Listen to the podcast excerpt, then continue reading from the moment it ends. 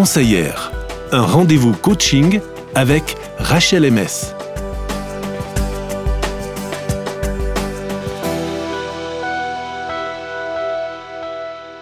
Eh bien, bonjour Rachel. Bonjour. Coucou.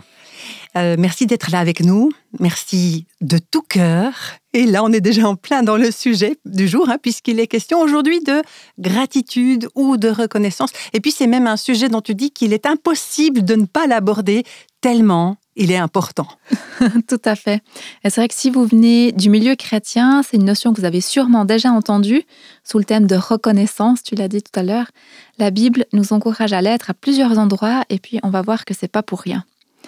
Et puis on le verra aussi plus tard, savoir c'est une bonne chose, mais c'est la pratique qui va impacter notre vie. Je trouve passionnant que la science se penche sur notre bien-être, et c'est le cas de Robert Empson qui a mené beaucoup d'études sur le sujet de la gratitude et son lien avec l'épanouissement humain. Et il semblerait que les résultats de ces études euh, ne disent que du bien de la gratitude. Oui, au début, Robert Empson considérait la gratitude simplement comme un sentiment, mais il s'est vite rendu compte que c'était plus profond et complexe que ça, et qu'elle jouait un rôle essentiel dans le bonheur humain. Il a dit, je cite, la gratitude est littéralement l'une des rares choses qui peuvent changer de manière mesurable la vie des gens. Pas mal. Mesurable, hein quantifiable. C'est ça. Lors de la première étude sur la gratitude menée par Emmons et son équipe, les participants tenaient un journal dans lequel ils écrivaient cinq choses une fois par semaine. Les chercheurs ont divisé les participants en trois groupes. Le premier groupe écrivait cinq choses pour lesquelles ils étaient reconnaissants. Le deuxième groupe, cinq choses dont ils étaient mécontents. Et le troisième groupe, dit neutre, décrivait simplement cinq événements qui s'étaient produits durant leur semaine. Donc sans dire si c'était positif ou euh, justement plutôt négatif. C'est ça. Juste des événements. Mhm. Des événements, oui. Ça a duré environ trois mois, puis ils ont examiné les différences entre les trois groupes sur tous les résultats de bien-être qu'ils avaient mesurés également au début de l'étude. Les participants au groupe reconnaissant se sentaient mieux dans leur vie et étaient plus optimistes quant à l'avenir que les autres participants. Pour le mettre en chiffres, selon l'échelle qu'ils ont utilisée pour calculer le bien-être, le groupe reconnaissant était 25% plus heureux que les autres participants ça vaut la peine alors d'être reconnaissant. Après, on peut être reconnaissant d'avoir eu un bon, un avantage euh, de 25% par rapport aux autres, et du coup, on remonte à 50%. ça se multiplie. C'est évolutif, en tout cas, c'est ça qui est chouette. Mhm. Donc voilà, on voit bien que c'est quantifiable, mais Emond, s'il n'a pas fait que cette étude, hein, il en a fait d'autres encore. Il en a fait d'autres et il a mis en évidence que les personnes reconnaissantes éprouvent des niveaux plus élevés d'émotions positives. Donc euh, la joie, l'enthousiasme, l'amour, le bonheur, l'optimisme, que la gratitude en tant que discipline nous protège des pulsions destructrices telles que l'envie, le ressentiment, la cupidité, l'amertume, que les personnes reconnaissantes peuvent faire face au stress quotidien plus efficacement, faire preuve d'une résilience accrue, se remettre plus rapidement d'une maladie et jouir d'une santé physique plus solide. Que du bonus Que du bonus, oui. Eh bien, dis donc. Il a relevé également, je cite, Éprouver de la gratitude conduit à un sentiment accru de connexion, à de meilleures relations et même à l'altruisme. Nous avons également constaté que lorsque les gens ressentent de la gratitude, ils se sentent plus aimants, plus indulgents et plus proches de Dieu. Donc on peut vraiment constater que la gratitude a beaucoup de bons effets sur notre santé. C'est ça, autant sur notre santé psychique que physique, que spirituelle et interpersonnelle. Du coup, ce serait vraiment bien dommage de passer à côté d'une telle richesse. C'est vrai. Alors Rachel, tu soulignais que la gratitude, c'est une émotion, mais qu'elle induit aussi quelque chose de, de plus complexe. Oui. Alors c'est vrai que c'est une émotion, celle qu'on ressent face à une surprise, à un cadeau qui nous est fait librement et généreusement.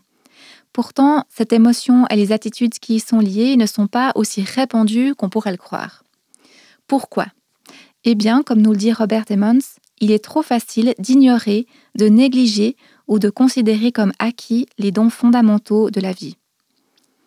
Pour reprendre une métaphore assez connue, nos esprits sont en velcro pour les informations négatives, mais en téflon pour les positives. Ça veut tout dire, on garde ce qui est mauvais, puis euh, on n'arrive pas à laisser entrer ce qui est bon. quoi. Ce qui est mauvais, ce qui est mauvais adhère. voilà, mais pas ce qui est positif et ce qui est bon. notre cerveau en fait est câblé ainsi. Alors du coup, d'un point de vue de la survie, c'est sûr que c'est plus essentiel de remarquer les dangers potentiels que les bonheurs, mhm. parce que ça permet de, rester en vie. Euh, mais par contre, ça ne nous aide pas maintenant tellement si on veut maintenir une attitude de gratitude, parce que ce biais nous conduit à ignorer ou à tenir pour acquis les bienfaits qu'on voit dans notre vie. Hmm. Donc si je comprends bien, pour pouvoir être quelqu'un de reconnaissant, il faudrait cultiver quelque part une disposition à la gratitude. Exactement. Et on pourrait résumer cette disposition en trois verbes, remarquer, apprécier et communiquer. Alors, avant de développer un peu plus tout ça avec toi, Rachel, on va écouter une chanson, c'est Conosco avec Reconnaissance. Tiens, c'est un titre de circonstance. Absolument.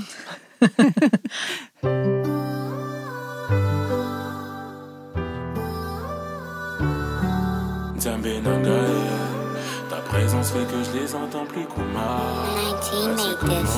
J'aimais plus trop le jeu donc j'ai changé les règles. J'ai aussi inversé les rôles. On tient plus les murs maintenant, on tient les rênes. En vrai, c'est plus facile quand y a Dieu dans les Gaules. Hein Ouais, c'est comment les gars? Je peux plus provoquer la tape d'en face en criant c'est la reggae. Simplement parce que j'ai pris conscience de l'héritage que Dieu m'a légué. Yo et je vois bien les regards, ils attendent sans cesse que je me cours. C'est Dieu qui donne, moi j'ai eu un retard. Pourtant il boude quand c'est mon tour. Non, non, plus de détours. Dieu a pardonné mes torts. Et j'ai pleuré, imploré son pardon pour qu'il change mon cœur. Et il se demande pourquoi je parle de Dieu dans tous mes couplets. Moi je me demande qui était là dans le noir quand j'avais souffle coupé. Hein, dis-moi qui m'écoutait. T'inquiète, je sais ce que ça me coûte. Il m'a pas mis de côté. Dès là tu me parles d'avoir la cote. Les bails de faux semblants, j'ai plus envie. Il a donné la sienne, donc j'ai donné ma vie. J'ai donné ma vie, j'ai donné ma vie. Il m'a récupéré pourtant si loin de lui. Ouais, si loin de lui, ouais, si loin de lui. Je prendrai mes faibles mots, juste pour te dire merci. Nzambe. Ta présence fait que je les entends plus Kumae. Ouais, c'est comment, et oh, Papa Nangae. Ta présence fait que je les entends plus Kumae. Tu m'as tellement gardé depuis le jour de ma naissance. À ma vie t'as donné un sens. Tu as toute ma reconnaissance. Oh, je parlerai de toi dans tous mes sons. Yahweh t'avais raison, on est si bien à la maison. Ta présence fait que je les entends plus Kumae. Ouais, c'est comment, oh, Papa Nangae. Ta présence fait que je les entends plus Kumae. Tu m'as tellement gardé depuis le jour de ma naissance. Ma vie t'as donné un sens. Tu as toute ma reconnaissance. Oh, je parlerai de toi dans tous mes sons. Yahweh t'avais raison, on est si bien à la maison. Laisse les Kuma, ne regarde plus autour de toi. Laisse les Kuma, tu es devant, ne t'inquiète pas. Laisse les Kuma, il suffit juste d'un peu de foi.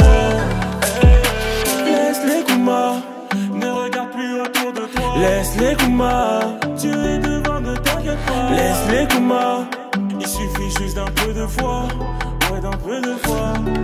Nzambe Nangae, ta présence fait que je les entends plus Kuma. Ouais, c'est comment, oh papa Nangae. Ta présence fait que je les entends plus Kuma. Tu m'as tellement gardé depuis le jour de ma naissance. Tu as toute ma reconnaissance. Oh, je parlerai